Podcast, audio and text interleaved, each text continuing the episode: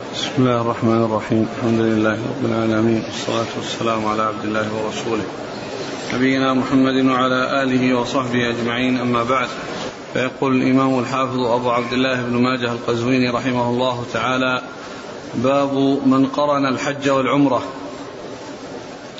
قال حدثنا نصر بن علي الجهضمي قال حدثنا عبد الأعلى بن عبد الأعلى قال حدثنا يحيى بن أبي إسحاق عن أنس بن مالك رضي الله عنه أنه قال خرجنا مع رسول الله صلى الله عليه وسلم إلى مكة فسمعته يقول لبيك عمرة وحجة.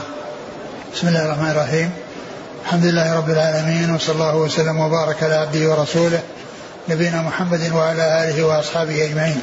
أما بعد يقول الإمام ابن ماجه رحمه الله باب من قرن. الحج والعمرة. باب من قرن الحج والعمرة.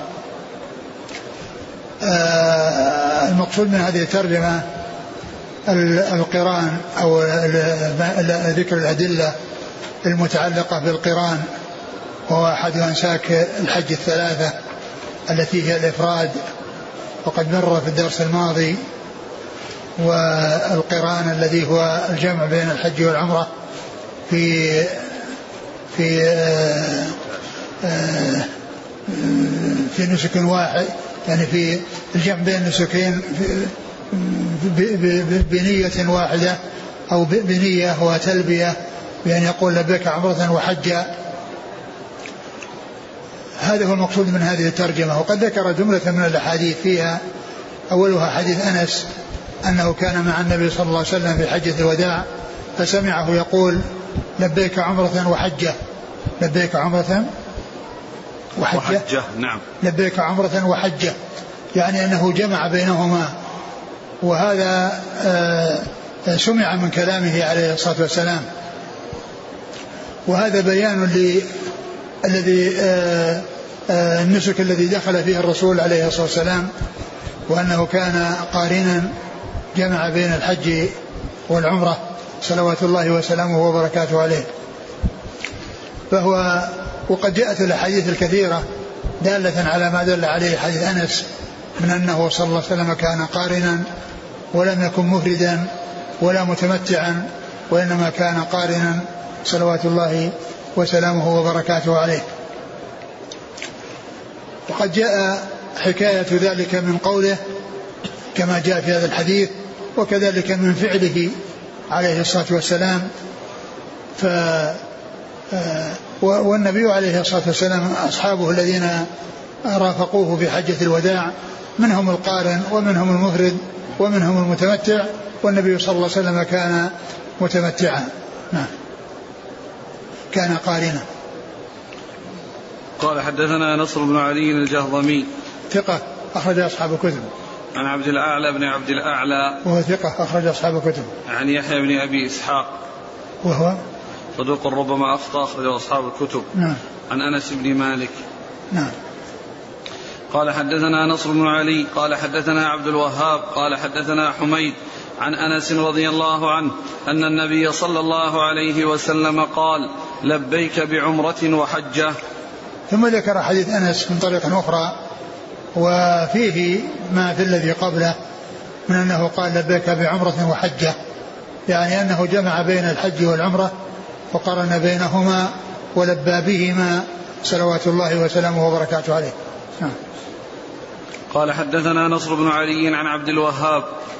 عبد الوهاب بن عبد المجيد الثقفي وهو؟ ثقة أخرج أصحاب الكتب. نعم. عن حميد. حميد بن أبي حميد الطويل ثقة أخرج أصحاب الكتب. عن أنس. نعم.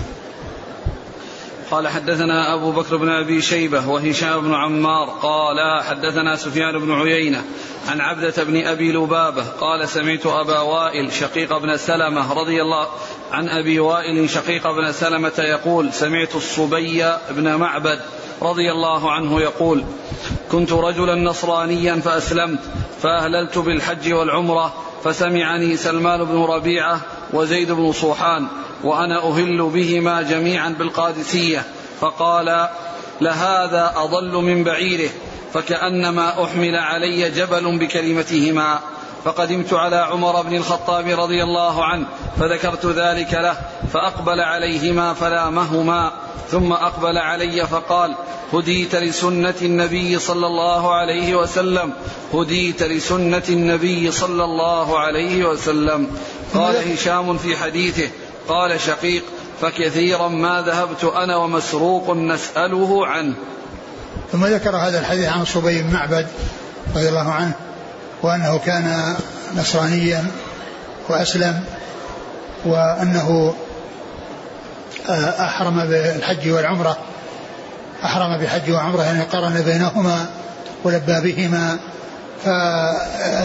فلامه يعني بعض اثنان اللذان هذان الاثنان ذكرهما فثقل عليه ذلك وشق عليه ذلك وقال كأنما وضع عليه جبلا يعني من شدة آه، المصيبة التي آه، آه، حصلت له بسماعه كلامهم الذي لاماه وعتب عليه بذلك وهو أنه كان قارنا. ولعل ذلك لأن عمر رضي الله عنه كان يرى الإفراد وأنهم رأوا أن هذا مخالف لما كان لما كان يفعله عمر رضي الله عنه من الإفراد. فلما بلغ ذلك عمر لام هذين الرجلين وعاتبهما على كلامهما وأقبل عليه وقال هديت لسنة نبيك هديت لسنة نبيك. وهذا يدل على أن عمر رضي الله عنه يرى أن القرآن آه، ثبتت به السنة عن رسول الله عليه الصلاة والسلام وأن الأشاك الثلاثة كلها مشروعة ولكنه كان يختار الإفراد لغرض ولأمر آه، رأى أن المصلحة فيه وهي أن الناس يتكرر مجيئهم إلى مكة لأن لأنهم إذا جاءوا إلى مكة متمتعين أو قارنين فإنهم يؤدون نسكين آه، الحج والعمرة مع بعض ولكنهم إذا أدوا آه، الحج وحده ليس معه عمرة فإن ذلك يدفعهم إلى أن يأتوا إلى البيت في عمرة فيكون التردد على البيت وتكرار مجيء الناس إلى البيت وذلك فيه الخير لهم والمصلحة لهم. هذا هو الذي قيل إنه رأى هذا العمل من أجله ولكنه هذا الذي آه، فعله هذا الصحابي الذي هو صبي بن معبد رضي الله عنه آه، لام الذين لاموه وعتبوا عليه وأثنى عليه على الذي قرن بين الحج والعمرة وقال إنك هديت لسنة نبيك محمد صلى الله عليه وسلم. أعد الحديث. عن أبي وائل شقيق بن سلمة يقول سمعت الصبي بن معبد يقول كنت رجلا نصرانيا فأسلمت فأهللت بالحج والعمرة فسمعني سلمان بن ربيعة وزيد بن صوحان وأنا أهل بهما جميعا بالقادسية فقال لهذا أضل من بعيره فكأنما أحمل علي جبل بكلمتهما. يعني معناه أن أنها نسبته إلى الجهل وعدم العلم وعدم البصيرة ولعل السبب في ذلك ما كان معروفا عن عمر رضي الله عنه وأرضاه. ولكن عمر رضي الله عنه بين أن فعله صحيح والفعل الذي اختاره عمر رضي الله عنه هو الإفراد كان لمصلحة رآها وقد اجتهد في ذلك رضي الله عنه. وهو دال على أن القران والإفراد كل منهما سائغ وجائز. بعد النبي صلى الله عليه وسلم وأنهما لم يكونا منسوخين. نعم. فقدمت على عمر بن الخطاب رضي الله عنه فذكرت ذلك له فأقبل عليهما فلامهما ثم أقبل علي فقال هديت لسنة النبي صلى الله عليه وسلم هديت لسنة النبي صلى الله عليه وسلم. قال هشام في حديثه قال شقيق فكثيرا ما ذهبت أنا ومسروق نسأله عنه.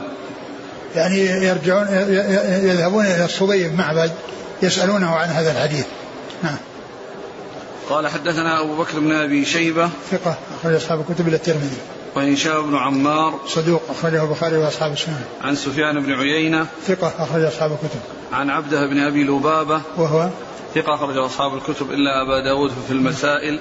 نعم. عن أبي وائل شقيق بن سلمة. أبو وائل شقيق بن سلمة. ثقة مخضرم. أخرج له أصحاب الكتب الستة وهو مشهور بكنيته ولهذا يأتي كثيرا بالكنية وأحيانا يأتي باسم وأحيانا أحيانا يجمع بينهما فيجمع بين الكنية والاسم.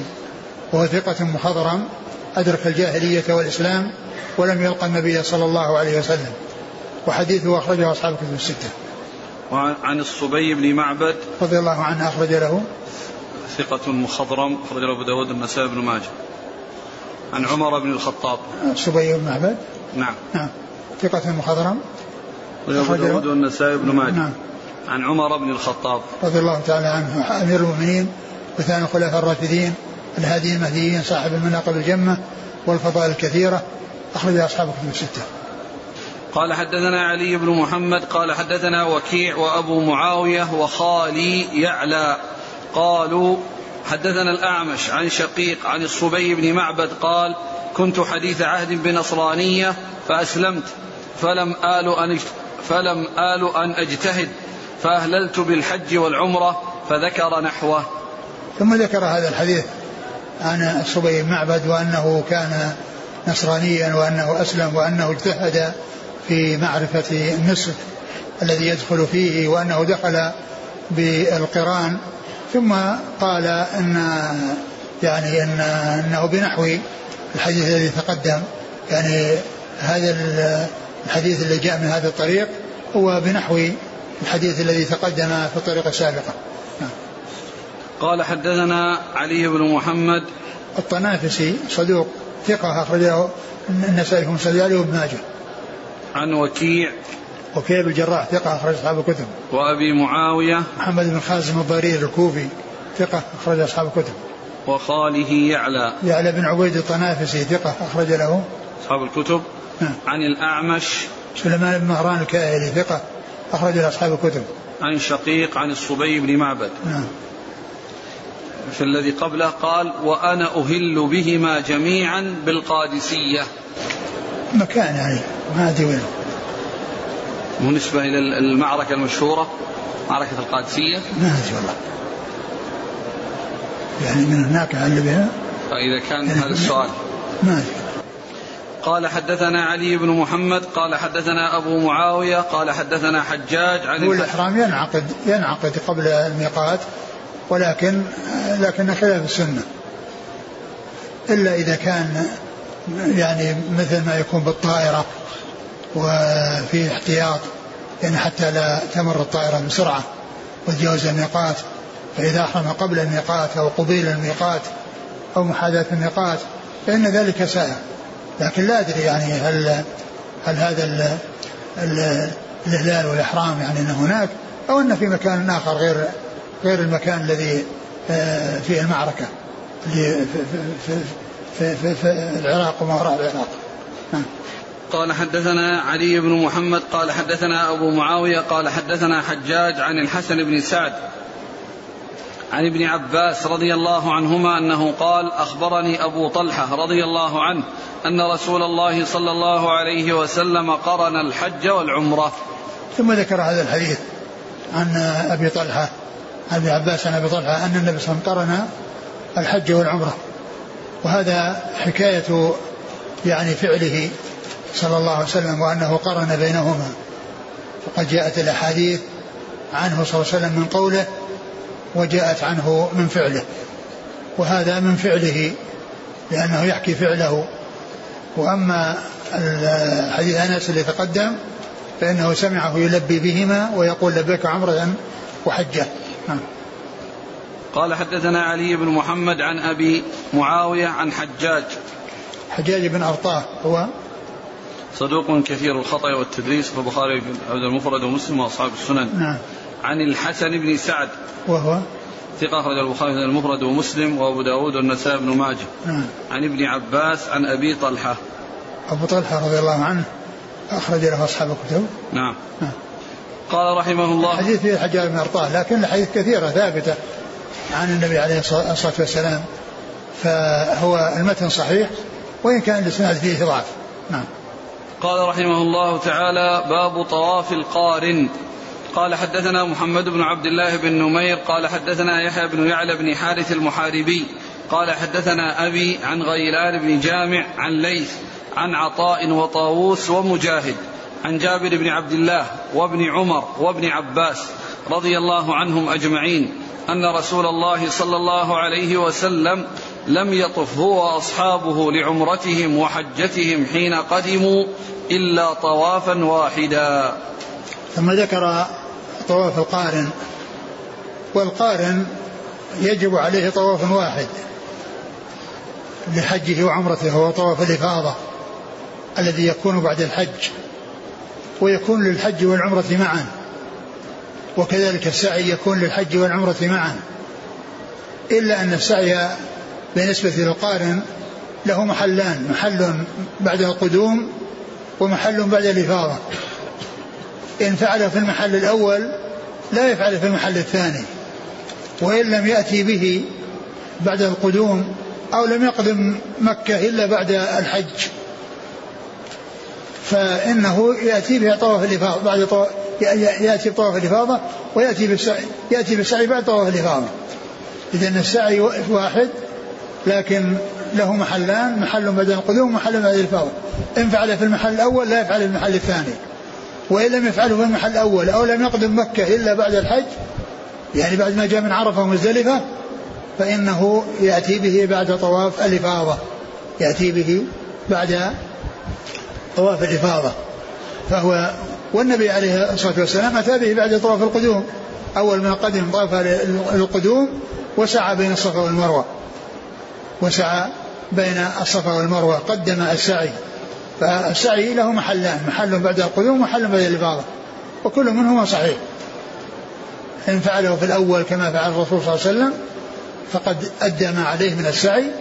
وإن لم يفعله في المحل الأول فتعين عليه أن يفعله بعد طواف الإفاضة. قال أعد المتن؟ لم؟ إذا أراد بالطواف هنا. طواف الإفاضة.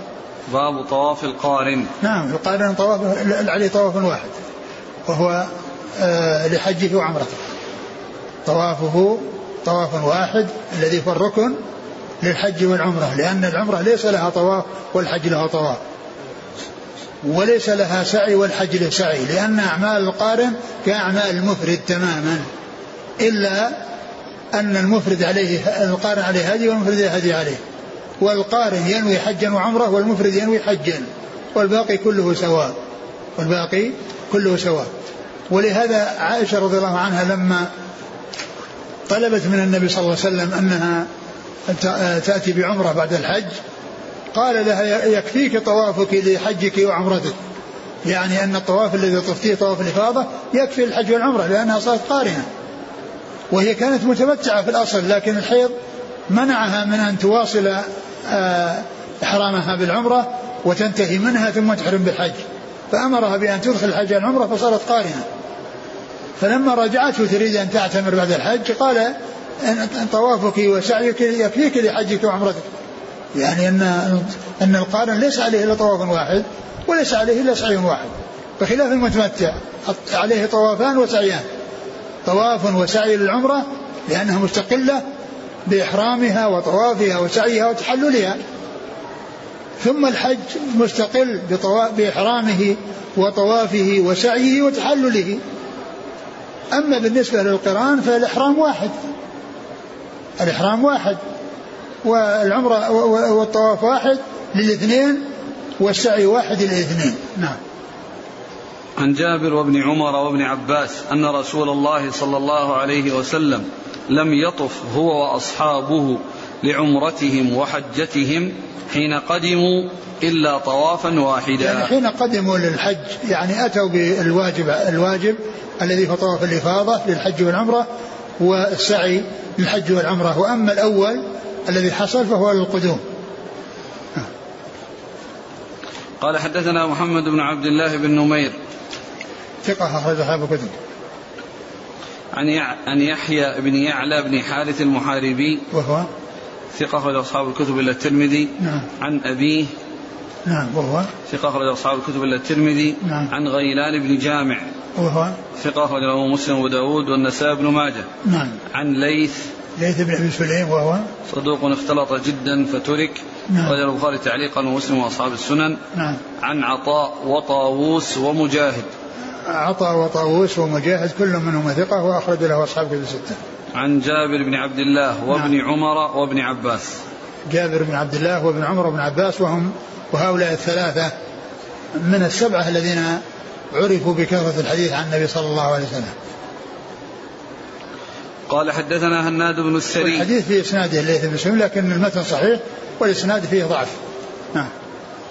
قال حدثنا هناد بن السري قال حدثنا عبثر بن. حدثنا عبثر بن القاسم عن أشعث عن أبي الزبير عن جابر رضي الله عنه أن النبي صلى الله عليه وسلم طاف للحج والعمرة طوافا واحدا ثم ذكر حديث جابر رضي الله عنه أن النبي صلى الله عليه وسلم طاف للحج والعمرة طوافا واحدا لأن لأنه قرن بينهما فطوافهما واحد وسعيهما واحد الذي هو طواف الإفاضة بعد الحج هذا هو الركن للحج والعمرة. نعم. قال حدثنا هناد بن السري. هو ثقة أخرج هذا البخاري في خلق أفعال العباد ومسلم وأصحاب السنة. عن عبثر بن القاسم. وهو؟ ثقة أخرج أصحاب الكتب. نعم. عن أشعث. ابن سوار وهو؟ ضعيف أخرج البخاري المفرد ومسلم والترمذي نعم. والنسائي بن ماجه. نعم. عن أبي الزبير. وهو محمد بن مسلم بن تدرس. صديق أخرج أصحاب الكتب. عن جابر. رضي الله عنه. والمتن صحيح والإسناد فيه ضعف. نعم.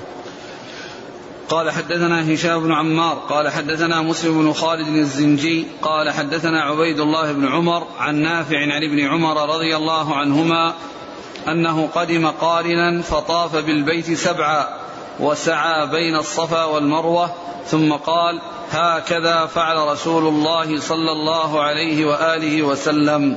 ثم ذكر حديث ابن عمر الذي هو لما أنه قدم قارنا فطاف بالبيت وسعى بين الصفا والمروة وقال هكذا فعل رسول الله صلى الله عليه وسلم. يعني في أول ما قدم. ولكنه بعد ذلك يعني طاف طواف الإفاضة و هو الركن الذي لكل من الحج والعمرة وأما طواف القدوم فإنه من الأمور المستحبة ولهذا يمكن الإنسان لا يص... يعني آه، يأتي مكة بعد الحج. يأتي مكة يدخلها بعد الحج لو جاء متاخرا فإنه لا لا يدخل مكة ولا يطوف وإنما يعني إذا ضاق به الوقت ولم يعني هذا فإنه ي- ي- يأتي إلى عرفه ويقف بها ثم مزدلفه ويأتي ب- ب- بقية أعمال الحج فيكون قدومه إلى مكة بعد الحج الذي آه، آه، يأتي بالطواف الإفاضة الذي هو ركن للحج والعمرة والسعي الذي هو للحج ركن الحج والعمرة. نعم. قال حدثنا هشام بن عمار عن مسلم بن خالد الزنجي. هو؟ صدوق كثير الأوهام خرج أبو داود بن ماجه. نعم. عن عبيد الله بن عمر. وهو ثقة. أخرج أصحاب الكتب. عن نافع عن ابن عمر. نافع مولى بن عمر ثقة أخرج أصحاب الكتب. قال حدثنا محرز بن سلمة قال حدثنا عبد العزيز بن محمد عن عبيد الله عن نافع عن ابن عمر رضي الله عنهما أن رسول الله صلى الله عليه وسلم قال من أحرم بالحج والعمرة كفى لهما طواف واحد ولم يحل حتى يقضي حجه ويحل منهما جميعا. ثم ذكر هذا الحديث عن ابن عمر. عن ابن عمر رضي الله عنهما أن قال من؟ من أحرم. بالحج والعمرة كفى لهما طواف واحد. من أحرم بالحج والعمرة كفى لهما طواف واحد الذي هو طواف الإفاضة. ولم يحل يحل, يحل منهما جميعا. يعني معناه أنهما بمثابة يعني نسكان يعني بإحرام واحد كأن ك- ك- ك- حالهما مثل أو شأن الحال فيهما كالحال في الإفراد. فيحل منهما جميعا. دخل بهما جميعا وخرج يعني الذي هو أحل منهما جميعا. نعم. قال حدثنا محرز بن سلمة. هو؟ صدوق إلى ابن ماجه. نعم. عن عبد العزيز بن محمد. الدراوردي صدوق رجل أصحاب الكتب. عن عبيد الله عن نافع عن ابن عمر. نعم. قال رحمه الله تعالى باب التمتع بالعمرة إلى الحج. قال حدثنا أبو بكر بن أبي شيبة. قال حدثنا محمد بن مصعب. حا قال وحدثنا عبد الرحمن بن إبراهيم الدمشقي. يعني دحيما. قال حدثنا الوليد بن مسلم قال حدثنا الأوزاعي قال حدثني يحيى بن أبي كثير قال حدثني عكرمة قال حدثنا ابن عباس رضي الله عنهما قال حدثني عمر بن الخطاب رضي الله عنه قال سمعت رسول الله صلى الله عليه وسلم يقول وهو بالعقيق أتاني آت من ربي فقال صل في هذا الوادي المبارك. وقل عمرة في حجة واللفظ لدحيم. ثم ذكر باب التمتع. بالعمرة إلى الحج. باب التمتع بالعمرة إلى الحج. يعني كون الإنسان يكون متمتعا يحرم بعمرة من الميقات في أشهر الحج وإذا فرغ منها بقي في مكة حلالا بعد أن ما يتحلل من العمرة يحل له كل ما يحل أهل مكة ويحرم عليه ما يحرم على أهل مكة وإذا جاء اليوم الثامن أحرم بالحج وذهب إلى منى وعرفة وأكمل الحج. فهذا هو التمتع وعليه هدي كما أن القارن, القارن عليه هدي. وكل من القارن والمتمتع أو القران والتمتع يقال له تمتع. وذلك من جهة أن في كل منهما تأدية نسكين في سفر واحد إلا أن القران جمع بينهما وأما التمتع فقد فصل بينهما بأن كانت العمرة مستقلة بإحرامها وطوافها وسعيها وتحللها والحج مستقل بإحرامه وطوافه وسعيه وأعماله وتحلله. ف ف ال ال ال ال هذا هو التمتع. ويطلق على القرآن أنه تمتع. ويطلق على القرآن أنه تمتع بالمعنى العام الذي هو كونه أتى بنسكين في سفر واحد. أتى بنسكين في سفر واحد. إلا أن القرآن جمع بينهما والتمتع فصل بينهما. فصل بين الحج والعمرة. ورد هذا الحديث أن عن عمر رضي الله عنه قال أن النبي صلى الله عليه وسلم قال أتاني الليلة آتي من ربي وكان في العقيق. يعني في ذي الحليفة. يعني الليلة التي يعني سيحرم بصبيحتها لأن النبي عليه الصلاة والسلام صلى الظهر في المدينة ثم إنه خرج إلى ذي الحليفة وصلى بها العصر قصرا وبات بها وأحرم بعد الظهر من من الغد. وفي تلك الليلة التي بات فيها النبي صلى الله عليه وسلم بذي الحليفة قال أتاني الليلة آت من ربي وقال قال قل قل صلي, صلي في هذا الوادي المبارك وقل عمرة في حجة. صلي في هذا الوادي المبارك وقل عمرة في حجة. وهذا والنبي صلى الله عليه وسلم صلى فيه خمس صلوات. صلى العصر والظهر العصر والمغرب والعشاء والفجر والظهر من الغد. وأحرم بعد صلاة الظهر. وأحرم ودخل في الإحرام بعد صلاة الظهر. فوجدت منه الصلاة. فبعض أهل العلم قال إنه بالنسبة للمدينة وميقات المدينة يعني إذا نزل وصلى يعني في هذا الوادي وأحرم بعده فإن ذلك له مستند وهو هذا الحديث.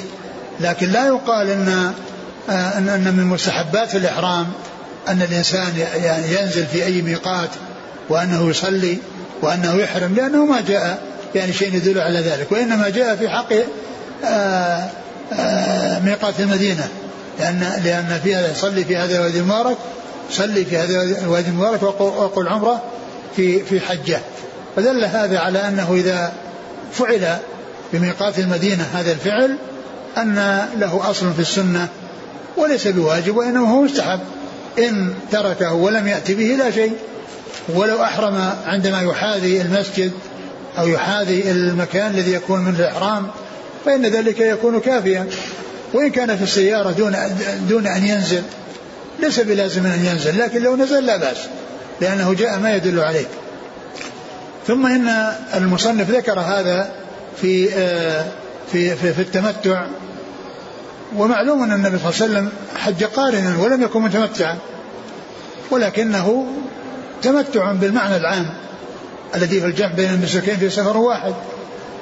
فالحديث يعني هذا يصلح لكل من القران ولكل من التمتع لأن فيه عمرة في حجة يعني إما عمرة مستقلة ويتبعها الحج أو أنها عمرة مقرونة مع الحج فهو يعني صالح أو دال على هذا وهذا. والنبي صلى الله عليه وسلم فعله الذي فعله هو القران. فلم يكن متمتعا التمتع الخاص الذي يحرم بعمرة ولكن بعض أصحابه فعلوا ذلك. والذين حجوا معه ولم يكونوا ساقوا الهدي من القارنين والمفردين أمرهم النبي صلى الله عليه وسلم لما قربوا من مكة أن يفسخوا إحرامهم إلى عمرة وأن يكونوا متمتعين. وقد فعلوا ذلك ولم يبقى إلا الذين ساقوا الهدي من القارنين والمفردين. الذين ساقوا الهدي من القارنين والمفردين. نعم. قال حدثنا أبو بكر بن أبي شيبة عن محمد بن مصعب أبو بكر بن شيبة مر ذكر محمد بن مصعب هو. صدوق كثير الغلط أخرجه الترمذي بن ماجه. نعم. حا قال وحدثنا عبد الرحمن بن إبراهيم الدمشقي يعني دحيما. هو ثقة أخرجه البخاري وأبو داود والنسائي وابن ماجه. عن وقوله يعني دحيما يعني دحيما يعني الذي قال هذا من دون ابن ماجه لأن هذا شيخ ابن ماجه. ابن ماجه ما يحتاج يقول يعني يعني حدثنا يقول يمكن يقول حدثنا حدثنا عبد الرحمن بن إبراهيم دحيم. أما من من قبله من وراءه يعني فله أن يزيد يعني على ما ذكره الشيخ ولكن يأتي بكلمة تبين أن هذا ليس من كلامه. أن هذا ليس من كلامه وإنما كلام من دونه. ف آه، هذه العبارة وهي قوله يعني دحيما هذه ما قالها ابن ماجه قالها من دون ابن ماجه. الذي روى عن ابن ماجه أو الذين الرواة الذين روى عن ابن ماجه يعني آه، يعني هم الذين قالوا أو الراوي هو الذي قال يعني دحيما فكلمة يعني هذه لها قائل ولها فاعل. فقائل يعني من دون ابن ماجه. وفاعل يعني الذي هو الضمير الذي آه، مستتر لأن فعل مضارع يعني فاعل ضمير مستتر يرجع إلى ابن ماجه. فالذي دون ابن ماجه قال يعني يعني ابن ماجه دحيما. لكنه ما قال حدثنا آه، عبد الرحمن بن إبراهيم دحيم لأنه لو قال ذلك نسب إلى آه، ابن ماجه ما لم يقله لأنه ما قال دحيم. لكن ذاك الذي دونه أراد أن يبين من هو عبد الرحمن بن إبراهيم بأنه دحيم فقال يعني دحيما. يعني أي أن ابن ماجه يعني بقوله عبد الرحمن بن إبراهيم يعني دحيما. فكما قلت لها قائل ولها فاعل. فقائلها من دون ابن ماجه وفاعل الفعل المضارع هو ابن ماجه. يعني قال من دونه يعني يعني ابن ماجه يعني دحيما. نعم. ودحيم هذا لقب مأخوذ من عبد الرحمن. منحوت من عبد الرحمن. نعم. عن الوليد بن مسلم. ثقة أخرج أصحاب الكتب. عن الأوزاعي. عبد الرحمن بن عمرو ثقة أخرج أصحاب الكتب. عن يحيى بن أبي كثير. اليمامي وهو ثقة أخرج أصحاب الكتب. عن عكرمة. مولى بن عباس ثقة أخرج أصحاب الكتب. عن ابن عباس نعم. عن عن عمر بن الخطاب. نعم. الإسناد يقول حدثنا أبو بكر بن أبي شيبة قال حدثنا محمد بن مصعب.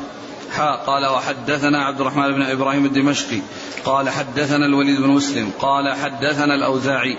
قال حدثني يحيى بن أبي كثير. قال حدثني عكرمة. قال حدثنا ابن عباس. قال حدثني عمر بن الخطاب. قال سمعت رسول الله. يعني مسلسل بالتحديث إلا في الآخر سمعته. قال واللفظ لدحيم. واللفظ لدحيم يعني للشيخ للشخص الثاني للشيخ الثاني. اللفظ لدحيم يعني لفظ الحديث لدحيم. يعني ساقه على الشيخ الثاني. مر بنا يعني في بعض هذا قال واللفظ لأبي بكر في كذا في يعني أحيانا يقول للشيخ الأول والثاني وللشيخ الثاني. وأحيانا يضيف اللفظ إلى الشيخ الثاني وأحيانا يضيفه إلى الشيخ الأول. قال حدثنا أبو بكر بن أبي شيبة وعلي بن محمد قال حدثنا وكيع عن مسعر عن عبد الملك بن ميسرة عن طاووس عن سراقة بن جعشم رضي الله عنه أنه قال قام رسول الله صلى الله عليه وسلم خطيبا في هذا الوادي فقال الا ان العمره قد دخلت في الحج إلى يوم القيامه ثم ذكر هذا الحديث عن سرقه بن مالك بن جعشم قال الا ان العمره دخلت في الحج إلى يوم القيامه يعني انها تكون مع الحج يعني لا يكون الحج معناه وحده وان الحجاج ياتون بالحج وحده والعمرة يأتون بها في غير أشهر الحج يأتون بها في أثناء السنة فإنه يؤتى بها في أيام السنة كلها ويؤتى بها في أشهر الحج ويؤتى بها قبل الحج فيكون يكون الإنسان بذلك متمتعا. يعني معناه دخلت العمرة في الحج إلى يوم القيامة يعني معناه أن العمرة تكون مع الحج بالتمتع بالتمتع بحيث يعني تسبق الحج وتكون آه، آه، نسكا قبله ثم يؤتى بالنسك الذي هو الحج. وهذا الحكم ليس خاصا بأصحاب رسول الله عليه الصلاة والسلام وإنما هو إلى يوم القيامة. حكم مستمر يعني أن التمتع أنه حكم مستمر وكذلك فسخ العمرة الحج إلى العمرة لمن كان قارنا أو مفردا وليس معه هدي فإن ذلك حكم مستمر. نعم.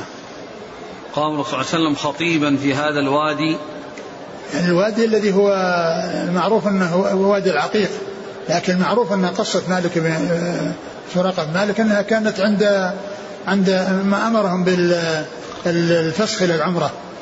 وقال عمرتنا هذه لعامنا هذا أو للأبد؟ قال بل لأبد الأبد. اللفظ هنا؟ قال خطيبا. قام الرسول صلى الله عليه وسلم خطيبا في هذا الوادي. نعم. فقال ألا إن العمرة قد دخلت في الحج إلى يوم القيامة. نعم. نعم. ما يكون إذا فيه مقتخ. نعم. كيف تكون يعني في مرتين قالها؟ ما يعني هو المعروف أنه قالها في ذاك الوقت الذي هو عندما أمرهم بالفصل ويعني ظنوا أن هذا شيء خاص بهم فقالوا أعمرتنا هذه لعامنا أو للأبد؟ فقال بل لأبد الأبد. أو وإن كان المقصود يعني ذلك أن أن أن, أن, أن, أن أنهم على ما كانوا يعتقدون أن في الجاهلية أن العمرة تكون لا تكون في أشهر الحج والنبي صلى الله عليه وسلم أرشدهم إلى أن إلى أن العمرة دخلت في الحج وأنها تكون مع الحج في أشهره تكون مع مع مع الحج في أشهره خلاف ما كان عليه أهل الجاهلية. ما أدري هل حصل مرتين أو أنه مرة واحدة. نعم. قال حدثنا أبو بكر بن أبي شيبة وعلي بن محمد قال حدثنا وكيع عن مسعر. مسعر بن كدام. ثقة أخرج أصحاب الكتب. عن عبد الملك بن ميسرة. وهو؟ ثقة أخرج أصحاب الكتب. نعم. عن طاووس عن سراقة بن جعشم. رضي الله عنه أخرج له. البخاري وأصحاب السنن. نعم. قال حدثنا علي بن محمد قال حدثنا أبو أسامة عن الجريري. عن أبي العلاء يزيد بن الشخير عن أخيه مطرف بن عبد الله بن الشخير قال قال لي عمران بن الحصين رضي الله عنهما إني أحدثك حديثا لعل الله أن ينفعك به بعد اليوم.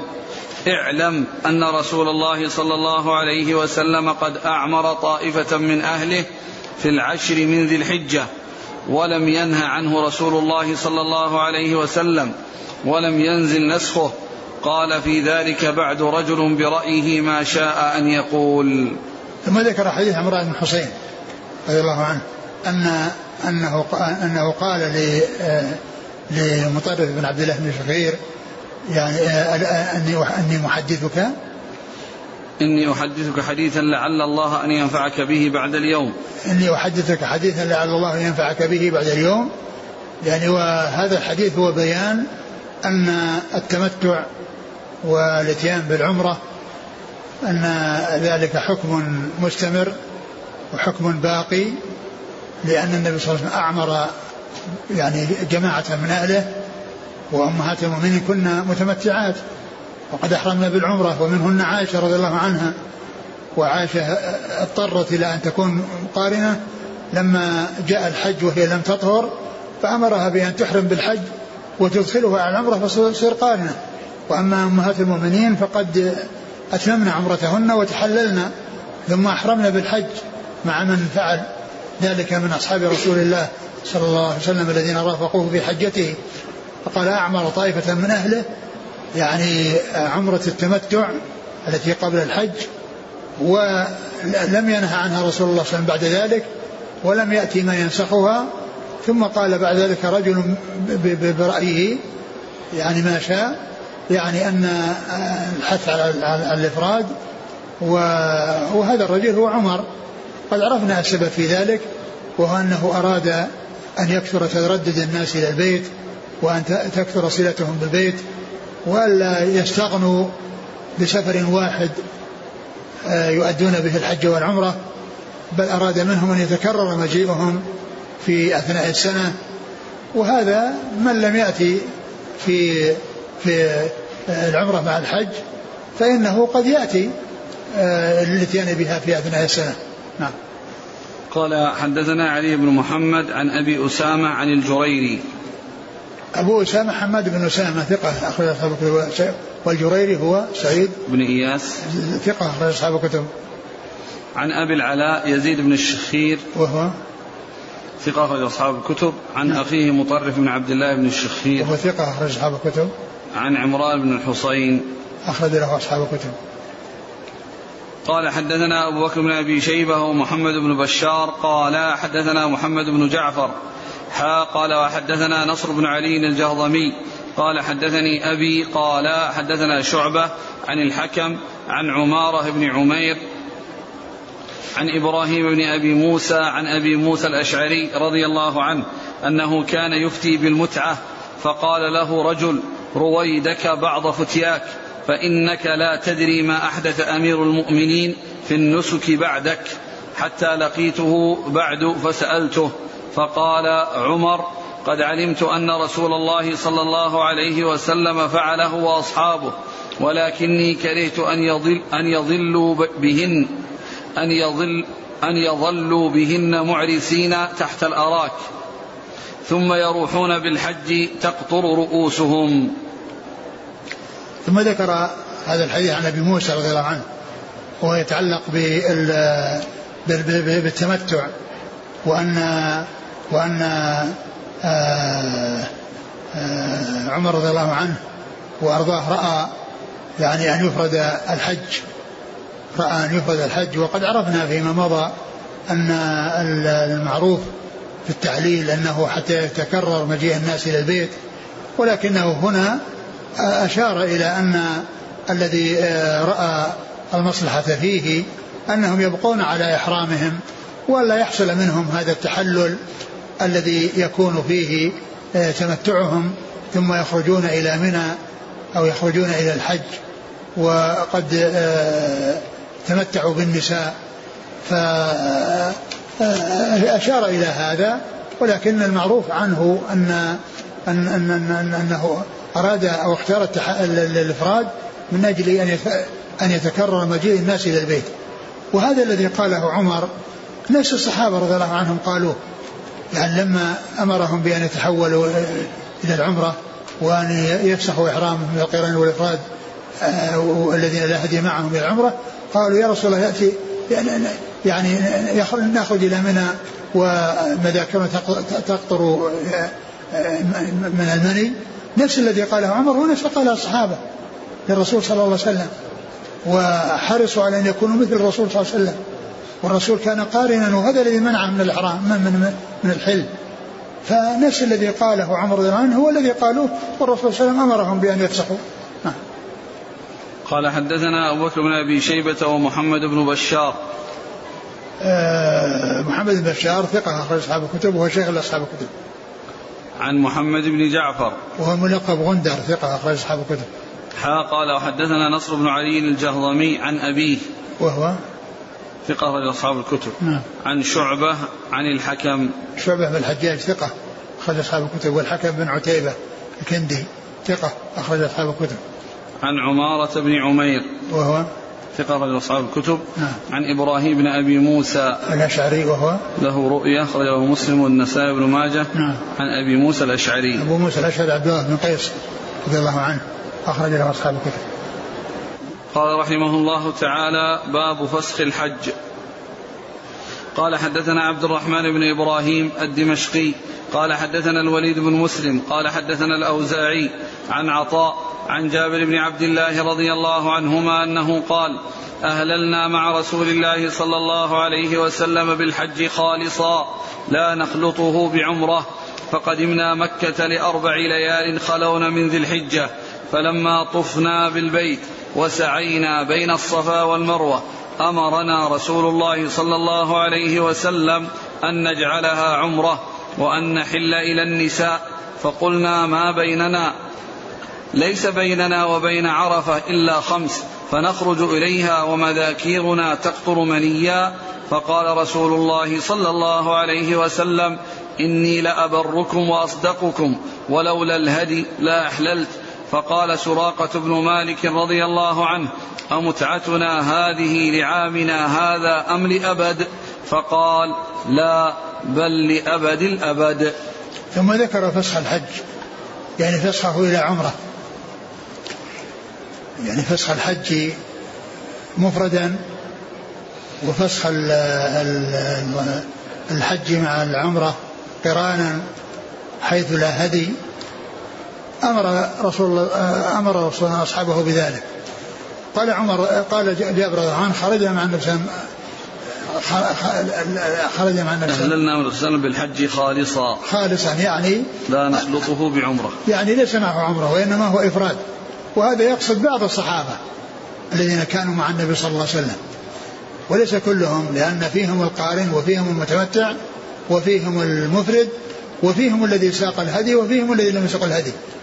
فالرسول عليه الصلاة والسلام أمر كل من كان قارنا أو مفردا ولم يسق الهدي أن يفسخ إحرامه لعمره فشق عليهم أن يتحللوا في اليوم الرابع من شهر ذي الحجة ويبقون أربعة أيام ثم يذهبون إلى إلى منى ويحرمون بالحج. قالوا أن هذه الفترة يعني يحصل منهم الاستمتاع بالنساء وأرادوا أن يكونوا مثل النبي صلى الله عليه وسلم يبقون على الإحرام ولا يستمتعوا بالنساء. اقتداء برسول الله عليه الصلاة والسلام. الرسول عليه السلام أخبر بالسبب الذي منعه من أن يفعل كما فعلوا وهو كون ساق الهدي. ولهذا جاء في بعض الأحاديث لو استقبلت من امري ما استدبرت لما سقت الهدي. ولولا أن معي الهدي لا احللت ولا جعلتها عمرة. فبين عليه الصلاة والسلام السبب الذي جعله يبقى على إحرامه وأنه سوق الهدي. وسوق الهدي لا يحصل التحلل لمن ساقه إلا إذا جاء يوم العيد. ورمى الجمرة. وكذلك لو أن إنسانا أحرم بعمرة وساق الهدي معه يجب عليه أن يدخل عليها الحج. يدخل مع الحج لأن الهدي لا يذبح إلا يوم العيد. لا يذبح آه، يعني قبل يوم العيد في حق المتمتع وإنما المتمتع إذا أحرم بعمرة وقد ساق الهدي يضيف إليه الحج فيكون قارنا ويتحلل من حجه وعمرته يوم العيد. ف الرسول عليه الصلاة والسلام استمر على إحرامه لأنه ساق الهدي. لأنه ساق الهدي وبين السبب الذي جعله لا يحل آه، كما فعلوا وكما أرشدهم إليه عليه الصلاة والسلام أنه أن أنه, أنه ساق الهدي. وكما قلت في بعض الروايات قال لو استقبلت من أمري ما استدبرت. يعني لو كانت أعمال الحج كلها قدامي وأنا الآن في ذي العليفة أحرم بعمرة. نعم. فقال رسول الله صلى الله عليه وسلم إني لأبركم وأصدقكم ولولا الهدي لأحللت. نعم إني لأبرهم وأصدقهم وأن الهدي وجوده معه هو الذي منعه من أن من, من أن أن يحل وذلك أن الهدي لا ي... من ساق الهدي لا يحل إلا يوم العيد عندما يرمي الجمرة يعني ينحر هديه كما فعل ذلك رسول الله. عليه السلام فإنه رمى ثم نحر ثم حلق ثم طاف. نعم. فقال سراقة بن مالك أمتعتنا هذه لعامنا هذا أم لأبد؟ فقال لا بل لأبد الأبد. يعني هذه المتعة التي حصلت لهم إما إحراما من الميقات بها أو فسخا للحج المفرد والقران آه، بين الحج والعمرة حيث لا هدي إلى العمرة هل هذا حكم خاص بعامهم هذا أو أنه للأبد؟ قال بل لأبد الأبد يعني أن هذا حكم مستمر.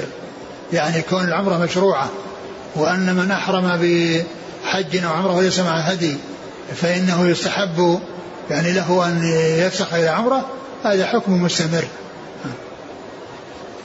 قال حدثنا عبد الرحمن بن إبراهيم الدمشقي عن الوليد بن مسلم عن الأوزاعي. نعم. عن عطاء عن جابر بن أبي عطاء بن أبي رباح ثقة. أخرج أصحاب الكتب. نعم. قال حدثنا أبو بكر بن أبي شيبة قال حدثنا يزيد بن هارون عن يحيى بن سعيد عن عمرة عن عائشة رضي الله عنها أنها قالت خرجنا مع رسول الله صلى الله عليه وسلم لخمس بقين من ذي القعدة. لا نرى إلا الحج. حتى إذا قدمنا أو دنونا أمر رسول الله صلى الله عليه وآله وسلم من لم يكن معه هدي أن يحل فحل الناس كلهم إلا من كان معه هدي. فلما كان يوم النحر دخل علينا بلحم بقر فقيل ذبح رسول الله صلى الله عليه وسلم عن أزواجه. ثم ذكر هذا الحديث عن عائشة نعم. رضي الله عنها قالت خرجنا مع رسول الله صلى الله عليه وسلم لخمس بقين من ذي القعدة لا نرى إلا الحج. نعم. حتى يعني آه، آه، خرجوا مع النبي صلى الله عليه وسلم لا يرون إلا الحج يعني أنهم آه، الأصل الذي خرجوا من أجله هو الحج. لكن منهم من كان معه الحج عمرة فيكون قارنا. ومنهم من ليس لم يحرم إلا بالحج. ومنهم من أتى بالعمرة التي يعقبها الحج. وعائشة رضي الله عنها وأمهات المؤمنين كن ممن أحرم بعمرة من الميقات. إلا أن عائشة رضي الله عنها لم يستمر تستمر على عمر آه، على آه، عمرتها وتأتيبها قبل الحج فجاء الحج وهي لم تطهر من الحيض فأمرها النبي صلى الله عليه وسلم بأن آه، تدخل الحج على العمرة وتصير قارنة. فلما يعني جاء يوم العيد أتوا بلحم فقيل ان إن ذبح عن نسائه البقر. البقر ذبح عن نسائه. لما كان يوم النحر دخل علينا بلحم بقر نعم. فقيل ذبح رسول الله صلى الله عليه وسلم عن أزواجه. وهذا يبين ان أن الذي حصل الذي مر في الأضحية أو أنه ضحى عن نساء البقر أن المقصود بذلك الهدي. لأن النبي صلى الله عليه وسلم كان في المدينة لا يضحي عن أزواجه وكل زوجة يعني لها شيء وإنما يضحي عن نفسه وعن أهل بيته وعن عن نفسه وعن من يضحي من أمته. عليه الصلاة والسلام فهذا يبين آه، ذاك الحديث الذي تقدم وأن المقصود من ذلك أن أمهات المؤمنين كن متمتعات وأنه وأن نحر لهن البقرة. نعم. قال حدثنا أبو بكر بن أبي شيبة عن يزيد بن هارون. الواسطي ثقة أخرج أصحاب الكتب. عن يحيى بن سعيد.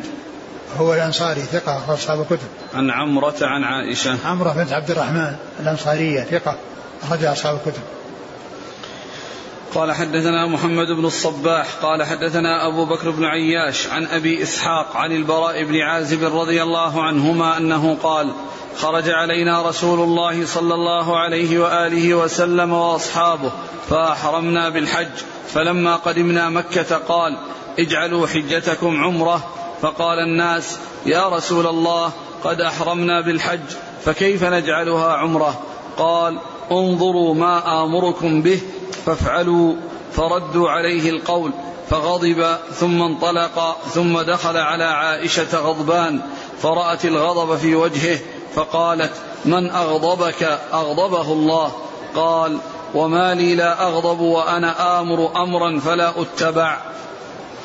ثم ذكر هذا الحديث عن عن البراء بن عازب. عن البراء بن عازب رضي الله عنه ما قال خرجنا خرج علينا رسول الله صلى الله عليه وسلم.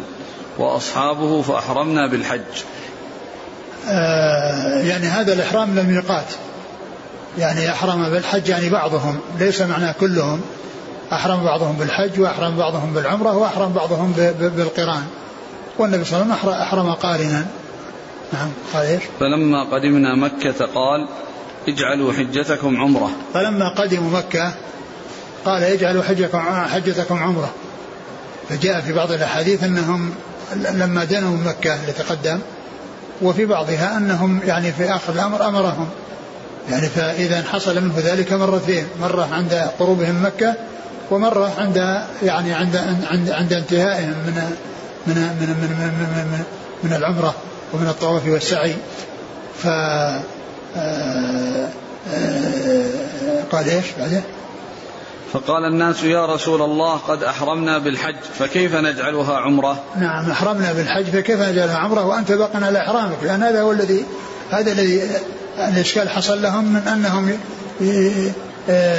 يفسخون ويتركون إحرامهم والنبي صلى الله عليه وسلم باق على إحرامه. نعم. قال انظروا ما آمركم به فافعلوا. يعني إنهم يمتثلون أمره عليهم ان يسمعوا ويطيعوا. وقد سمعوا وأطاعوا كما سبق أن مر يعني في الحديث. نعم. فردوا عليه القول فغضب ثم انطلق ثم دخل على عائشة غضبان فرأت الغضب في وجهه فقالت من أغضبك؟ أغضبه الله. قال وما لي لا أغضب وأنا آمر أمرا فلا أتبع. وقد حصل منهم الاستسلام والانقياد لما أمرهم به رسول الله صلى الله عليه وسلم ولم يبقى كما مر لم يبقى على إحرامه إلا من ساق الهدي من القارنين والمفردين. وأما الذين لم يسوقوا الهدي منهم فإنهم تحولوا إلى عمرة وصاروا متمتعين. نعم. قال حدثنا محمد بن الصباح. هو؟ صدوق أبو داود بن ماجه. نعم. عن أبي بكر بن عياش. وهو؟ ثقة البخاري ومسلم في المقدمة وأصحاب السنن. نعم. عن أبي إسحاق. هو عمرو بن عبد الله الهمداني السبيعي. ثقة أخرج أصحاب الكتب. عن البراء بن عازب. رضي الله عنهما أخرج أصحاب الكتب. قال حدثنا بكر بن خلف أبو بشر. قال حدثنا أبو عاصم. قال حدثنا ابن جريج. قال أخبرني منصور بن عبد الرحمن عن أمه صفية رضي الله عنها عن أسماء بنت أبي بكر رضي الله عنهما أنها قالت خرجنا مع رسول الله صلى الله عليه وآله وسلم محرمين فقال النبي صلى الله عليه وعلى آله وسلم من كان معه هدي فليقم على إحرامه ومن لم يكن معه هدي فليحلل. قالت ولم يكن معي هدي فأحللت وكان مع الزبير هدي فلم يحل. فلبست ثيابي وجئت إلى الزبير فقال قومي عني فقلت أتخشى أن أثب عليك؟ ثم ذكر هذا الحديث عن أسماء بنت أبي بكر رضي الله تعالى عنهما أنهم خرجوا مع النبي صلى الله عليه وسلم في الحج وأنهم وأن النبي صلى الله عليه وسلم أمر آه، من لم يسق الهدي أن أن يفسخ ومن ساق الهدي يقيم على إحرامه ويبقى على إحرامه حتى يتحلل منه حتى يتحلل يوم العيد. فكانت أسماء بنت أبي بكر زوجة الزبير ممن أحرم بعمرة والزبير قد ساق الهدي. فلما تحللت ولبست الثياب بعد تحللها جاءت إلى الزبير فخشي أن يفتتن بها مع أنه باق على إحرامه فقال قومي عني. يعني أراد أن أن تبتعد عنه يعني حتى لا يفكر فيها. حديث أسماء رضي الله عنها هو هو من جملة الأحاديث التي فيها أمر النبي صلى الله عليه وسلم من لم يسق هديا من لم يسق هديا يفسخ إحرامه إلى عمرة وأن يكون متمتعا وأن من بقي وأن من كان معه الهدي فإنه يبقى على إحرامه إذا كان قارنا ومفردا حتى يأتي يوم العيد. ويرمي الجمرة ويحلق هديه ويتحلل من إحرامه الذي حصل في الميقات. فهذه حديث متعددة حديث عديدة كلها تدل على فسخ الحج فسخ الحج قرانا أو تمتع أو أو أو إفرادا إلى إلى عمرة. نعم. قال حدثنا بكر بن خلف أبو بشر هو؟ صدوق البخاري تعليقا أبو داود بن ماجه. نعم. عن أبي عاصم. هو النبيل الضحاك بن مخلد ثقة أخرج أصحاب الكتب. عن ابن جريج. عن مالك بن عبد العزيز بن جريج ثقة أخرج أصحاب الكتب. عن منصور بن عبد الرحمن. هو؟ ثقة أخرج أصحاب الكتب إلا الترمذي. عن أمه صفية. أخرج لها. أصحاب الكتب. عن أسماء بنت أبي بكر. نعم. قال رحمه الله تعالى باب من قال كان فسخ الحج لهم خاصة. قال حدثنا أبو مصعب قال حدثنا عبد العزيز بن محمد الدراوردي عن ربيعة بن أبي عبد الرحمن عن الحارث بن بلال بن الحارث عن أبيه رضي الله عنه قال قلت يا رسول الله أرأيت فسخ الحج في العمرة لنا خاصة أم للناس عامة؟ فقال رسول الله صلى الله عليه وسلم بل لنا خاصة. ثم ذكر من قال من قال كان فسخ الحج لهم خاصة. من قال فسخ الحج كان لهم خاصة. يعني هذا الذي أرشد إليه النبي صلى الله عليه وسلم وأمر به من فسخ الحج قرانا أو إفرادا إلى عمرة لمن لم يسق الهدي أن ذلك أن, أن أنه خاص بأصحاب رسول الله عليه الصلاة والسلام في حجة الوداع. هذا مخالف لحديث سراقة بن مالك المتقدم الذي سأل النبي صلى الله عليه وسلم وقال ألعامنا هذا أم للأبد؟ قال بل لأبد الأبد. آه، بل لأبد الأبد وأن هذا حكم مستمر وليس حكما منتهيا وأنه خاص بأصحاب الرسول صلى الله عليه وسلم. فإن من فإن الإنسان يحرم بعمرة الميقات ويكون متمتعا ومن أحرم بحج أو قران وهو ليس مع هدي فإنه يفسخ. لأن ذلك الحكم الذي هو الفسخ. وكذلك الإحرام بالعمرة من الميقات ليس خاصا بأصحاب الرسول عليه الصلاة والسلام وإنما العمرة حكمها مستقيم مستمر وفسخ الحج آه، إلى العمرة لمن كان لم يسق الهدي فإن هذا حكم مستمر. وحديث سراقة آه، بن مالك بن جعشم رضي الله عنه يدل على ذلك وعلى ثبوته عن رسول الله عليه الصلاة والسلام. أما هذا الحديث الذي ساقه عن بلال بن الحارث رضي الله تعالى عنه وأنه آه، أجاب عليه الصلاة والسلام بأن يعني هذه العمرة لهم خاصة أو أن هذا الفسخ الذي أرشدوا إليه أنه خاص بهم. وقال بل لنا خاصة فإنه حديث ضعيف لأن فيه الحارث بن بلال وهو يعني فيه ضعف وهو معارض لحديث سراقة بن مالك بن جعشم الذي قال بل هي لأبد الأبد. ثم إن الأصل هو أن الأحكام مستمرة إلا أن يأتي شيء يدل على خلافها ولم يأتي شيء يدل على خلافها إلا هذا الحديث الضعيف الذي آه، آه، يرويه الحارث بن بلال بن الحارث عن أبيه فهو غير ثابت عن رسول الله صلى الله عليه وسلم. قال حدثنا أبو مصعب الزهري ثقة. صدوق. صدوق أخرج أصحاب الكتب. عن عبد العزيز محمد الدراوردي. صدوق أخرج أصحاب الكتب. عن ربيع بن أبي عبد الرحمن. وهو؟ ثقة أخرج أصحاب الكتب. نعم. عن الحارث بن بلال بن الحارث. وهو مقبول. أبو داود والنسائي بن ماجه. نعم. عن أبيه رضي الله عنه أخرج له. أصحاب السنن. نعم. قال حدثنا علي بن محمد قال حدثنا أبو معاوية عن الأعمش عن إبراهيم التيمي عن أبيه عن أبي ذر رضي الله عنه أنه قال كانت المتعة في الحج لأصحاب محمد صلى الله عليه وسلم خاصة. ثم ذكر هذا الأثر عن أبي ذر رضي الله عنه وأن المتعة إنما, هي لأصحاب رسول الله خاصة. وهذا مثل الحديث الذي مر الذي هو ضعيف لكن يعني هذا موقوف ولعله يعني فهم ذلك ولكنه لم يثبت فيه سنة عن رسول الله عليه والسلام بل السنة ثبتت على خلافه. وأن هذا حكم مستمر وليس خاصا بأصحاب الرسول صلى الله عليه وسلم بل التمتع وفسخ الحج إلى العمرة. هذا حكم ثابت ومستقر ولم ينسخ بل هو آه، دائم إلى أبد الأبد كما قال ذلك رسول الله صلى الله عليه وسلم. قال حدثنا علي بن محمد عن أبي معاوية عن الأعمش عن إبراهيم التيمي. هو؟ ثقة أخرج أصحاب الكتب. عن أبيه وهو ثقة أخرج أصحاب الكتب عن أبي ذر. أبو ذر رضي الله عنه جندب بن جنادة أخرج له أصحاب الكتب. والله تعالى أعلم وصلى الله وسلم وبارك على عبده ورسوله نبينا محمد وعلى آله وأصحابه أجمعين. جزاكم الله خيرا وبارك الله فيكم. ألهمكم الله الصواب ووفقكم للحق. ونفعنا الله بما سمعنا وغفر الله لنا ولكم وللمسلمين أجمعين. سبحانك اللهم وبحمدك أشهد أن لا إله إلا أنت.